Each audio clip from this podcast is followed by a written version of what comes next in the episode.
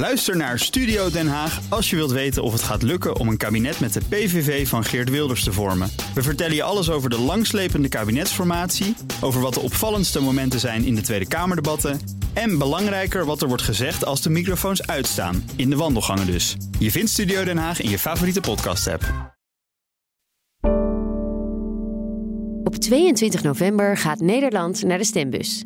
En om orde te scheppen in de chaos van debatten, relletjes en proefballonnen, is het FD voor jou in de verkiezingsprogramma's gedoken. Om te kijken wat de verschillende partijen nou echt willen op het gebied van de woningmarkt, de economie, het klimaat, migratie en financiën. In deze podcast gaan we het met je hebben over de keuzes die ze maken.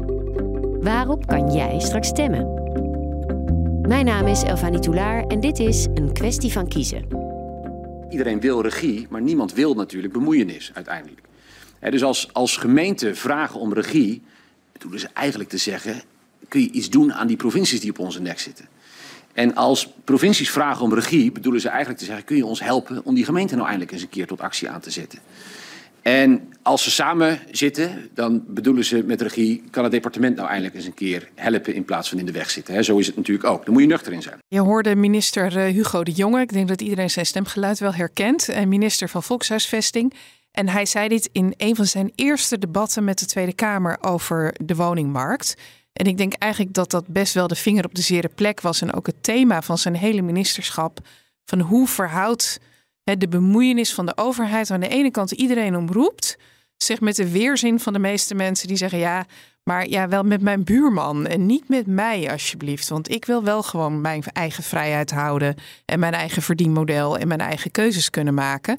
En ik denk dat dat ook wel een van de, de, de dominante thema's is als het gaat om de woningmarkt in deze verkiezingen.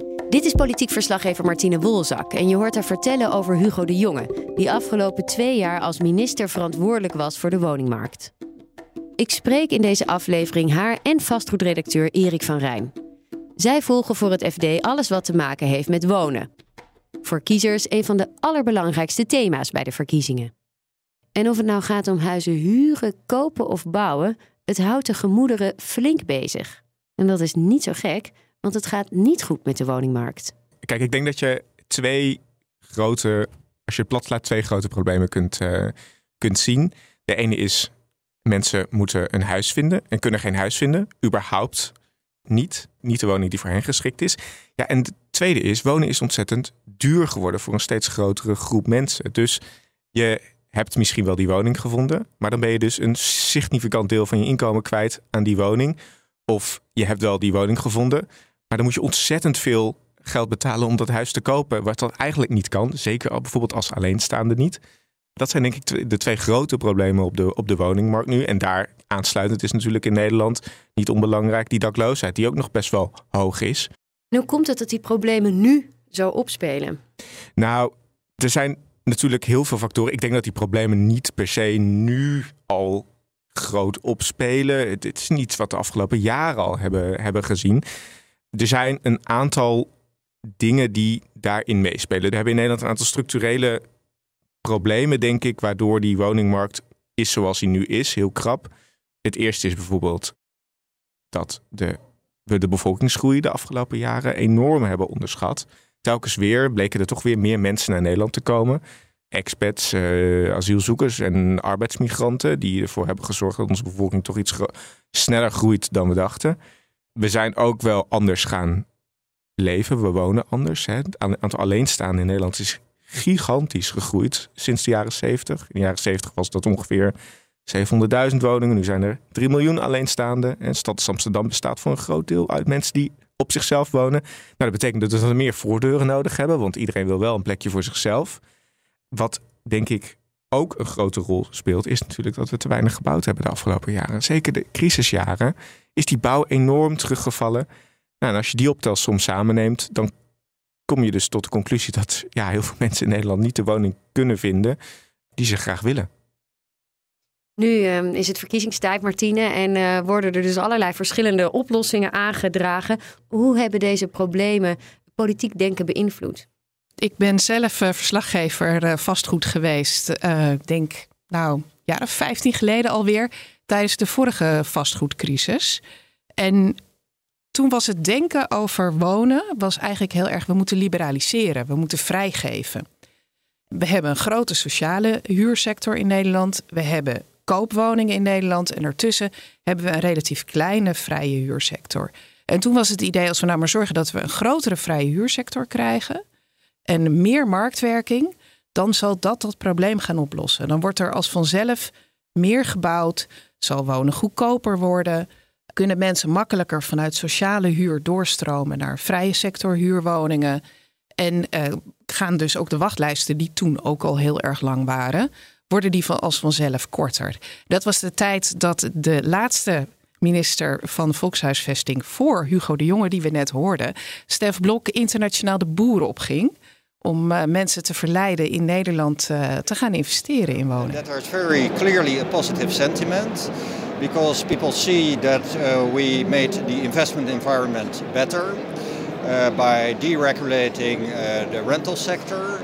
we created the possibility to increase rents more. We bring back the social housing sector to their core business, social housing, and thereby creating a level playing field for the commercial rental sector. We see that there is a lot of interest from Dutch households to uh, find rental housing. Um, Dit was Blok op zo'n uh, beurs voor, uh, voor vastgoedbeleggers. Om mensen te verleiden van nou kom met je geld naar Nederland. En nu lijkt bijna een soort tegenovergestelde beweging plaats te vinden.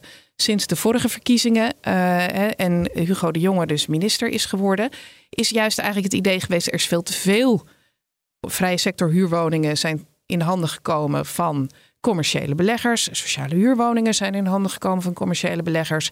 Huren zijn veel te hard gestegen. Particulieren hebben ook woningen opgekocht, want ja, er was geen uh, spaarrente. Dus als je nog een beetje wat, wat rendement op je vermogen wilde hebben, dan stak je dat dan in huizen. Tenminste, hebben heel veel mensen gedaan. En heel veel kritiek op hun opstelling en dat zij veel te hoge huren zouden vragen. En daar is dit vorige kabinet, wat gevallen is, enorm op gaan terugduwen. Nou, daar hebben we de afgelopen weken ook heel veel over gelezen. Die partijen zich nu weer terugtrekken uit de markt. En als je nou de verkiezingsprogramma's erop naslaat, dan zie je dat eigenlijk die strijd tussen overheid moet naar voren stappen of juist naar achteren, dat dat echt wel het centrale thema is. Daarop aanhakend, je hebt natuurlijk bijvoorbeeld ook de, de, de rol van de corporaties, die is natuurlijk de afgelopen jaren ook redelijk gedecimeerd.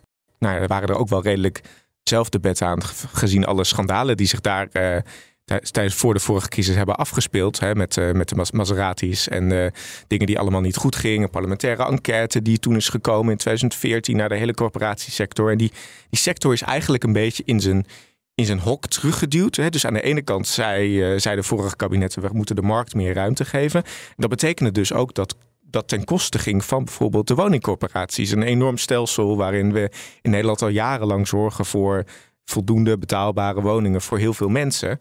En hen werd het juist met bijvoorbeeld de verhuurderheffing, hè, grote belastingheffing, moeilijker gemaakt om te doen wat ze deden. Namelijk ook vooral nieuwe woningen te, te, te maken.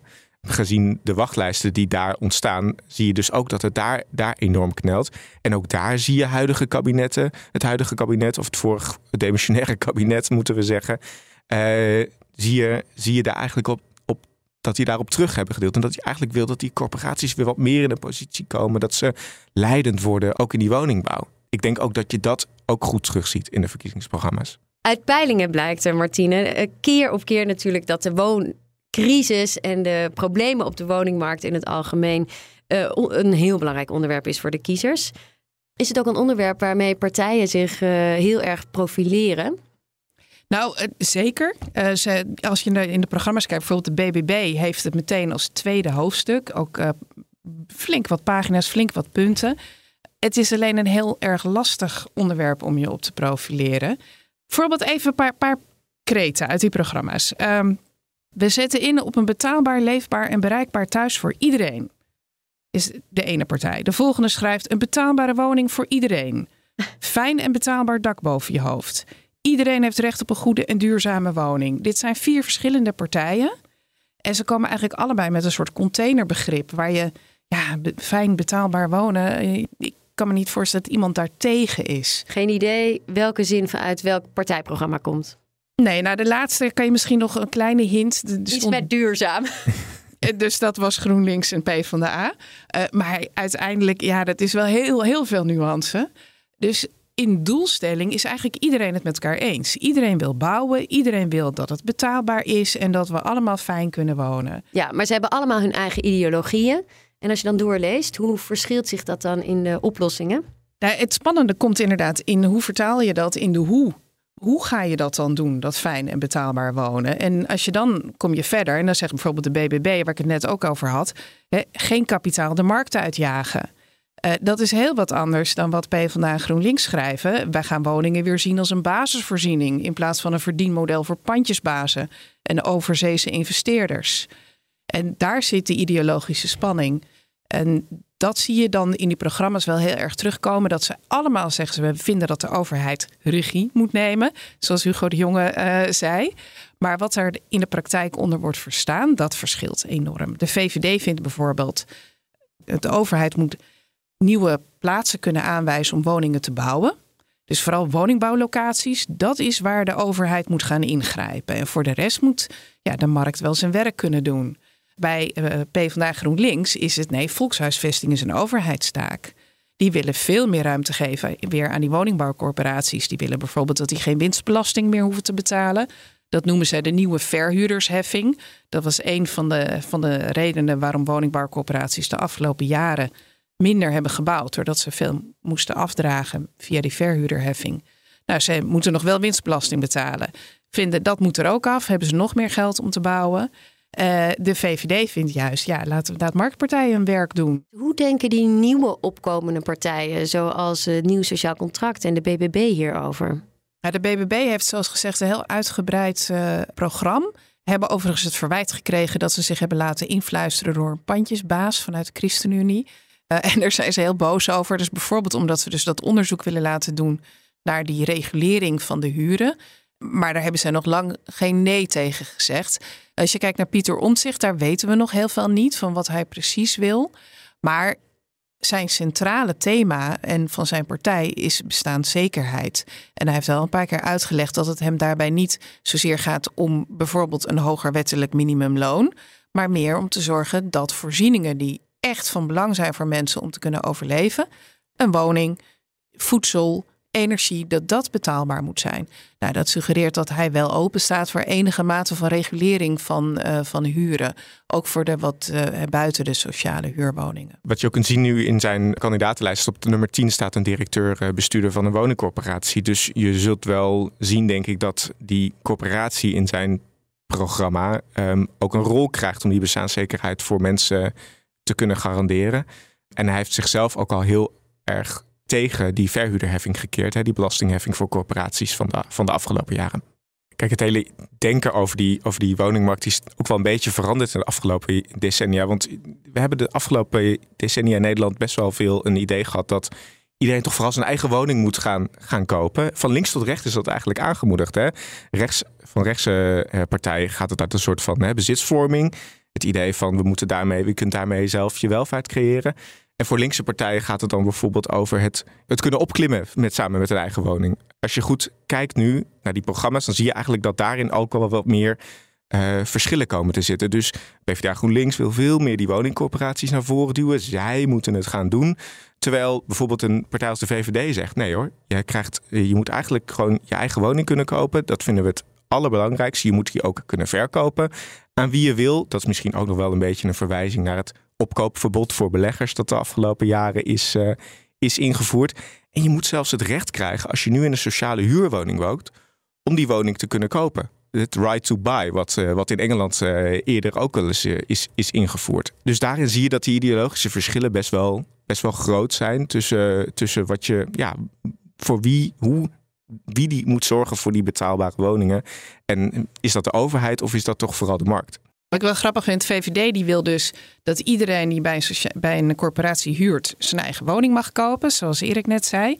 GroenLinks PvdA zijn daar niet per definitie tegen. Maar die zeggen wel, er moet altijd een minimumpercentage sociale huurwoningen in een wijk blijven. En uh, die uh, hebben ja, niet heel expliciet erin staan. Beleggers mogen geen sociale huurwoningen meer kopen. Maar die schrijven dan op: sociale huurwoningen mogen alleen nog verkocht worden aan andere corporaties en aan particulieren.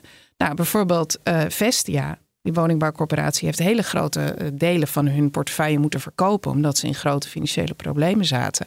Ja, die zijn voor een flink deel naar institutionele partijen gegaan. Het is jarenlang heel gebruikelijk geweest dat je nou, gewoon een hele, hele bubs woning in één keer verkoopt als corporatie. En dan heb je weer geld om nieuwbouw neer te zetten.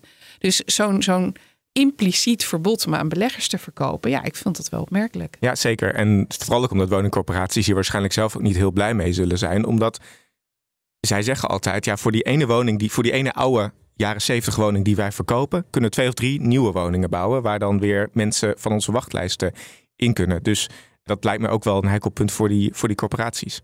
We hebben uh, nu een demissionaire woonminister die al allerlei plannen heeft bedacht, onder andere om de huren te reguleren. Blijft daar nog wat van over?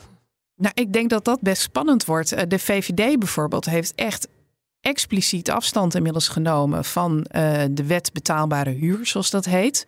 Die is wel in consultatie, daar mogen mensen op reageren, ligt inmiddels bij de Raad van State. Uh, gaat denk ik niet meer voor de verkiezingen naar de Tweede Kamer komen. Er is een motie geweest van de groep van Haga, of uh, BVNL moet ik eigenlijk uh, geloof ik inmiddels zeggen. Zo doen ze in ieder geval mee naar verkiezingen. Om die wet in te trekken en de VVD heeft daar toen in meegestemd. De andere partijen houden de boot nog een beetje af, maar de BBB bijvoorbeeld schrijft wel in hun verkiezingsprogramma: ja, die wet betaalbare huur, daar willen wij nog eens even heel goed naar kijken. En die reguleert eigenlijk uh, de huren van een deel van die vrije sectorwoningen waar we het net over hadden. Tot nog toe zijn de huren in Nederland gereguleerd van sociale huurwoningen. En daar kan je punten voor krijgen.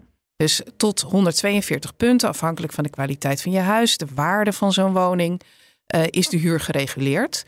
Daarboven mag de verhuurder gewoon vragen wat hij wil. Nou, dat wil de jongen optrekken naar, corrigeer me even, 187. 187, ik dacht 186. Daar is zeker vanuit de, een deel van de verhuurders heel veel verzet tegen. De VVD vindt het te ingewikkeld, te ver gaan, komt met een alternatief. Die wil uitgaan van de bestaande gemiddelde huren. En dat betekent vooral, zonder er al te diep op in te gaan, dat je bijvoorbeeld in Amsterdam veel meer huur voor een woning zult mogen vragen dan uh, nou, in een dorp uh, in, uh, in Overijssel bijvoorbeeld. En dat zou, zeggen ze, ja, daar meer rekening mee te mee houden, zouden zij heel terecht vinden. Ik denk dat het exacte wetsvoorstel zoals het nu ligt, als je kijkt naar de programma's, dat het best wel spannend kan worden of dat een meerderheid gaat halen na de verkiezingen in de Tweede Kamer. Maar sowieso gaat het in de Eerste Kamer het heel zwaar krijgen. Kijk, die regels zoals ze er nu zijn, ze kunnen ook nog verder uitgebreid worden natuurlijk. Er zijn ook, stel we gaan linksaf, dan krijg je met Partij van de Arbeid GroenLinks uh, een partij aan het roer die zegt, ja, trek dat puntenstelsel maar op tot 250 punten. Dus dan krijg je een hele huursector die helemaal gereguleerd is. Terwijl al wat meer rechtse partijen zoals de VVD dus zeggen... Ja, we, moeten dat, moeten juist nu een stukje stapje terug doen. De BBB heeft ook gezet, laten we het in de ijskast zetten. Laten we eerst eens onderzoek doen. Ja, kijk, de, de regulering die er nu ligt... die wordt door de marktpartijen, vooral door particuliere vastgoedbeleggers... echt gehaat. Die zijn ook voor het grootste deel nu al woningen aan het verkopen. De institutionele beleggers, waarvan Hugo de Jonge altijd heeft gezegd, ja, die moeten we juist betrokken houden. Hè. Als, zolang die regulering die institutionele beleggers, hè, die pensioenfondsen, niet zo hard raakt, dan kunnen we daar wel mee doorgaan. Ja, die zijn niet zo hard geraakt hierdoor, omdat die eigenlijk al voor een groot deel hun oude huurwoningen hebben verkocht. En, hun, en vooral, vooral nieuwe woningen uitbaten. Waar het punt ook vooral heel erg zit, uiteindelijk wil iedereen dat er meer van dit soort huurwoningen gebouwd gaan worden. Hè?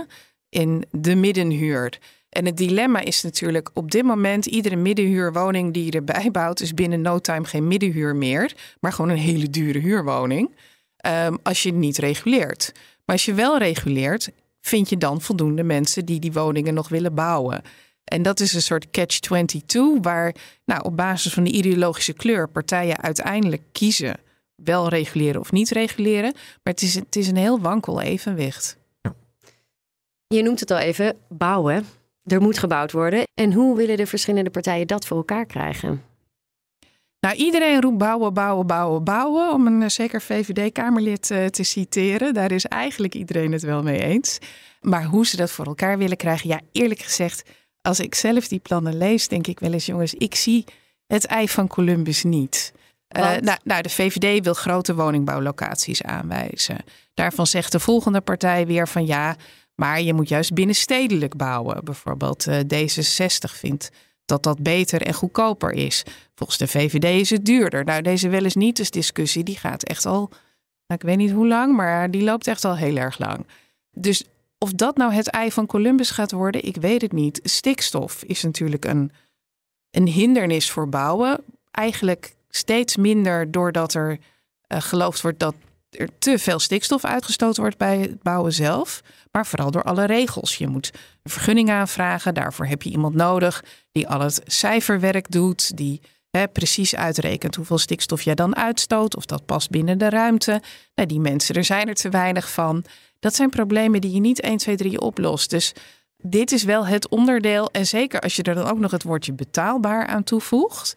Dat ik denk, nou jongens, succes. Ja, hoe ga je dat doen inderdaad? Want ja, we hebben natuurlijk de afgelopen demissionaire kabinet heeft bijvoorbeeld de regel ingevoerd dat er uh, toch wel het liefst zagen dat er in elke gemeente 30% sociale huurwoning gebouw kwam. Nou, dat heeft Hugo de Jonge dan allemaal afgezwakt toen er echt iedereen bijna zo'n beetje over hem heen viel van dat gaan we toch niet doen. En hier is helemaal geen vraag naar een sociale huurwoning, zeker in de rijke gemeente, dat hij zei nou, begin eens met 30% sociale woningbouw bij de nieuwbouw. Doe dat eens. Nou, en toen was de wereld eigenlijk bij veel gemeenten nog te klein. Dat laat ook maar weer eens zien hoe dat de overheid wel de regie kan nemen, zoals Hugo de Jonge dat heeft gewild. Maar dat je ook zo ontzettend afhankelijk bent van externe factoren en alle andere partijen die ook een zegje willen hebben over waar, wat en hoe er gebouwd wordt en voor wie. Erik, uh, iets wat in bijna alle verkiezingsprogramma's staat, is een straatje erbij. Dat zou de problemen oplossen. Ja, dat klinkt toch wel overzichtelijk. Ja, dat zou je wel zeggen, inderdaad. Ja, een straatje erbij in elk dorp en dan ben je al een heel eind. Ja, dit is een, dit is een, een idee dat eigenlijk vanuit het uh, Economisch Instituut voor de Bouw is, is gekomen. Dat is het uh, rekenorgaan van, uh, dat wordt gefinancierd door alle bouwpartijen.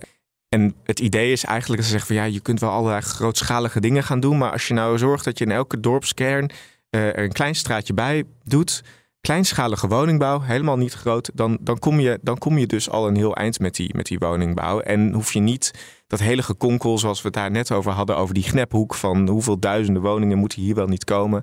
Dat sla je daarmee eigenlijk een beetje over. En je zou er ook nog mee voor kunnen zorgen dat er daarmee ook woningen komen voor de mensen die daar zelf wonen. Hè? Want dat is vaak ook het verwijt. Er wordt alleen veel geconcentreerd op de grote steden. Terwijl ja, jongeren die graag op het platteland willen wonen, die komen er nu niet tussen. Voor die mensen zou je ook moeten bouwen. En dat kun je daarmee dan eigenlijk oplossen. Ja, dat is heel overzichtelijk. Alleen de vraag is natuurlijk wel een beetje. Is het zo simpel als het, als het, als het lijkt? Nou ja, het antwoord is eigenlijk nee. Want je moet alsnog een groenstrook opofferen. Je moet alsnog met die provincie op tafel. om te zorgen dat je die woning kunt bouwen daar. Dus maar het is wel iets wat bijvoorbeeld, dat is een geluid wat bijvoorbeeld denk ik bij heel veel middenpartijen, zoals een BBB, zoals een CDA, het heel goed doet, omdat die toch ook wel graag die kiezers willen aanspreken in, binnen die dorpskernen natuurlijk. Bij het CDA zie je dat in het programma benadrukken zij heel erg niet alleen het bouwen zelf, maar het bouwen van gemeenschappen. Een stad, een dorp, het is een gemeenschap en niet alleen een verzameling huizen. En zij hebben dat idee van een straatje erbij echt volledig omarmd. Hugo de Jonge, uiteindelijk toch ook een CDA-minister, die gaat zich ook nog de komende maanden in zijn, zijn demissionaire periode, zal waarschijnlijk nog wel even duren, namelijk met de formatie die ook nog moet komen, hier ook echt hard voor maken. Maar de vraag is dan natuurlijk, en ja, daar, hintte Erik ook al op, wie koopt vervolgens die huizen of wie gaat daar het huren? Voorbeeld wat ik zelf wel een beetje ken is Noord-Holland. Ik woon zelf in Amsterdam. Uh, en Noord-Holland kent ook veel kleinere gemeenten die heel graag zo'n straatje erbij willen bouwen. De provincie ligt daar dwars. Die zegt dat mag niet, want het is bouwen in het groen. Je hebt veel mooie natuur, duinstroken. Daar mag niet, uh, mag niet aangetast worden. En de gemeente wil wel. Nou, stel dat dat nu wel mag. Dan ga je daar dus zo'n straatje erbij bouwen op 20, 25 minuten rijden van Amsterdam. Drie keer raden wie die huizen gaat kopen. Ja, met de overwaarde uit de stad. Ja, dat zullen heel veel gezinnen uit Amsterdam zijn. Die dan, dus dan moet je daar ook weer regels voor gaan bedenken. Nou, er ligt ook een wetsvoorstel om inderdaad voorrang te kunnen geven aan voor, ook voor koopwoningen, nieuwbouw, aan eigen inwoners. Ja, dat is dus weer een stapje verder in overheidsregulering en overheidsingrijpen. Ja, en als je dat doet, dan krijg je weer die woningzoekende die uh, stampij gaat maken. Die zegt, ja hallo, um, maar ik zoek ook een woning. Ik mag, uh, tel ik opeens niet meer mee omdat ik uh, toevallig in 2013 op het dieptepunt van de, van de huizen, een woning heb gekocht en nu wat overwaarde heb en me richting de provincie, richting het platteland begeef. Daar zie je die ideologische verschillen dan dus ook weer heel erg terugkomen van ga je dat nou wel doen of, of niet doen en wie, wie is aan zet. De hypotheekrente. Martina, wat willen de verschillende partijen daarmee? Nou, het opvallendste is eigenlijk dat de VVD is het allerduidelijkst in gewoon afblijven, die hypotheekrenteaftrek. Daar gaan we niks meer aan doen. Die is, daar is al afgebouwd hè, in de loop der jaren. Uh, vroeger kon je onbeperkt aftrekken. Nou, dat is uh, op 30 jaar gezet. En het tarief waartegen je mag aftrekken wordt langzamerhand afgebouwd. Dus je hebt er al minder voordeel bij dan vroeger. Maar bijvoorbeeld, nou ja, er is toch wel echt de links-rechts tegenstelling. Uh, GroenLinks PvdA wil er vanaf. D66 pleit voor stapsgewijze afbouw. De ChristenUnie pleit voor afbouw. Uh, dus hele, ja, daar zit echt wel een tegenstelling. En de nuance zit hem in hoe snel die hypotheekrenteafbouw dan helemaal wordt. Uh... Ja, de ene is iets concreter over hoe ze het willen aanpakken dan de ander. Dat is eigenlijk vooral in die verkiezingsprogramma's. Het blijft ook vaak wel een beetje nog globaal wat, wat ze daar. Maar de VVD is heel expliciet in gewoon afblijven. En die pleit juist bijvoorbeeld voor verruiming op een aantal punten. Dus dat je weer starters, hè, dat die zich makkelijker kunnen financieren. En Erik, wetgeving op dit gebied, heeft dat een direct effect op de huizenprijzen?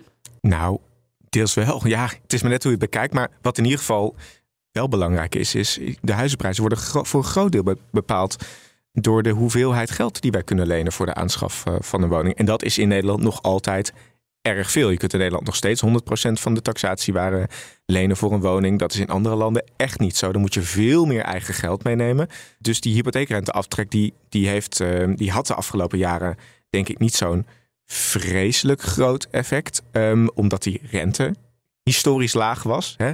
Als je hem wilde afschaffen, zeiden heel veel partijen: doe het dan nu. Want nu doet het bij die huizenbezitters niet zo enorm veel pijn. Maar ja, nu is die rente weer richting de 5% gedaan gaat het toch wel weer een beetje meer pijn worden. En is die subsidie, want in feite is dat het. En daar kun je natuurlijk ook een hoop stemmen mee winnen. De electoraal gewin is daar best wel groot. Hè? Zes op de tien woningen in Nederland is een koopwoning. Eh, er zit een hele groep huizenbezitters die profijt heeft van die hypotheekrenteaftrek. Als je die wil aanspreken, en dat doet de VVD bijvoorbeeld graag, ja, dan zou je misschien maar beter pleiten om die voordelen voor die huizenbezitter iets te houden. Een ander onderwerp eh, wat in de verkiezingsprogramma's uh, wel een beetje aandacht krijgt, maar waarover niet zoveel wordt gesproken, is grond. Martina, waarom gaat het daarover? Eigenlijk natuurlijk heel praktisch. Iedere woning, of het nou een appartement is of een, eh, een leuke eengezinswoning, je hebt grond nodig om hem te kunnen bouwen. En het is een onderwerp waar de politiek heel lang met een grote boog omheen is gegaan. En de prijs van grond heeft heel veel invloed op de betaalbaarheid van een huis. Nou ja, en we begonnen met al die citaatjes uit die verkiezingsprogramma's. Betaalbaar, betaalbaar, betaalbaar. Iedereen is ervoor. Als je nou bijvoorbeeld als overheid zou zeggen: wij maken geld beschikbaar. En dat doen een aantal partijen. D60 bijvoorbeeld wil met een woningbouwfonds komen. Om meer te gaan bouwen. En er is een, eh, een doorbouwgarantie waar partijen voor zijn. Ook, onder andere PvdA GroenLinks. Ja, als je niet oppast, dan loopt dat geld eigenlijk gewoon letterlijk de grond in. Daar worstelen partijen ontzettend mee om daar een slot op te zetten. PvdA GroenLinks komen met het voorstel om een planbatenheffing in te voeren. Nou, als een praktisch voorbeeld, je hebt een weiland. Als boerengrond is dat minder waard dan om op te bouwen. Zodra je erop gaat bouwen, stijgt de waarde van die grond ontzettend. Op dit moment is zo'n waardestijging grotendeels voor de grondeigenaar. Niet helemaal, er valt wel wat op af te dingen, maar grotendeels. Bij een planbatenheffing zou je belasting moeten betalen over die waardestijging. Want je profiteert eigenlijk van dat de overheid de bestemming van de grond verandert. VVD en BBB komen met een voorstel om als iemand grond die geschikt is als bouwgrond lang braak laat liggen, om daar een extra belasting op te heffen. Een soort leegstandsbelasting, maar dan voor grond. Nou, dat dit soort onderwerpen opkomen, dat is echt wel, uh, wel nieuw. Ja, dat hebben we heel lang niet gezien. Die, die, die discussie is eigenlijk al decennia lang kalt gesteld. In de jaren zeventig is er ooit eens een uh, kabinet over gevallen, kabinet NL, over de vraag van ja, moeten we nou eigenlijk die grond uh, belasten? Nou, daar was destijds enorm discussie over, want links wilde dat wel graag, maar rechts partijen zoals CDA die, die hadden zoiets van ja, dan zit je de boeren tegen. Dus hè, die, moeten, die boeren, die grondeigenaar, die moet toch eigenlijk wel in zijn recht staan. En we zien nu dat dat onderwerp weer terugkomt, omdat iedereen lijkt er wel wat meer van doordrongen dat die grondwaarde van grote invloed is op wat je er gaat bouwen, voor welke prijs en of het daarmee betaalbaar is. Deze minister, overigens ook al na de val van het kabinet, heeft een opdracht gegeven voor een zogeheten interdepartementaal beleidsonderzoek. Dat klinkt allemaal heel erg uh, uh, ingewikkeld en dat is het eigenlijk ook. Maar het zou best leuk kunnen worden naar nieuwe instrumenten om woningbouw, nieuwbouw te stimuleren en het met grond en grondprijzen om te gaan. En een tussenstand van dat onderzoek moet in december komen. En dat is denk ik niet toevallig. Dat is vlak natuurlijk na de uitkomst van de verkiezingen op tijd voor de formatie. En daarmee zeg je eigenlijk tegen een nieuw kabinet van jongens, doe hier wat mee. Want nou, dat is wel een, um, een mooi uh, staartje dan. Want als ik jullie zo hoor praten, dan denk je, gaat het een komend kabinet lukken om deze crisis op te lossen? Wat ik zelf heel opvallend vind, als je nou die twee fragmentjes hè, van Hugo de Jonge met regie en bemoeienis en Stef Blok die die buitenlandse partijen binnenhaalt. We zijn eigenlijk in 15 jaar tijd op een hele andere manier naar die woningmarkt gaan kijken en de rol van de overheid daarin. En beide manieren hebben uiteindelijk niet gewerkt. Ik heb zelf een 18-jarige zoon thuis en die mag voor het eerst stemmen. En toen ik aan hem vroeg van ja, wat vind je belangrijk? Toen was zijn antwoord meteen wonen. Want ik wil een woning kunnen vinden. Wij wonen in Amsterdam. Nou, dat is hier niet makkelijk. Ik ben bang dat hij nog wel een paar jaar geduld zou moeten hebben. Ja, en dat vrees ik ook voor je zoon Martine. Want de problemen die op de woningmarkt zijn ontstaan, zijn niet in de vorige vier jaar ontstaan. En zullen ook niet in de vorige, volgende vier jaar opgelost kunnen worden. Ik bedoel, de overheid had al altijd een plan om die 900.000 woningen tot en met 2030 te bouwen. Dat zal in een komend kabinet echt niet anders zijn. Ze zullen niet zeggen, nou, we gaan nu nog meer bouwen of we gaan nu nog minder bouwen. Dat blijft wel doorgaan. Je ziet ook dat het huidige dimensionaire kabinet eigenlijk voor een groot deel. Alleen de vraag is wel van, ja, wie krijgt daarin nog wat meer de overhand? Hè? Is, dat, uh, is dat dan toch de markt of is dat iets meer de overheid? En daar zijn wel grote verschillen in. En die zullen ook wel uh, in de komende kabinet uh, en tijdens de formatie weer aan de orde komen. Dank jullie wel, Erik van Rijn en Martine Wolzak. Dit was de eerste aflevering van Een kwestie van kiezen. Volgende week staat er weer een nieuwe aflevering voor je klaar. Dan gaan we het hebben over de schatkist en hoe al die mooie plannen uit de verkiezingsprogramma's gefinancierd kunnen worden. Redactie, productie en montage van deze podcast zijn in handen van Yildau Bijboer en van mij, Elfanie Toulaar. Met dank aan Anouk Turkenburg en Saskia Jonker. En aan Visionair Ordinaire, dat de muziek maakte. Graag tot de volgende keer. Ook Thomas van Zeil vind je in de BNR-app. Je kunt live naar mij luisteren in Zaken doen. De BNR-app met breaking news, het laatste zakelijke nieuws... en je vindt er alle BNR-podcasts, bijvoorbeeld Het Nieuwe Geld. Download nu de gratis BNR-app en blijf scherp.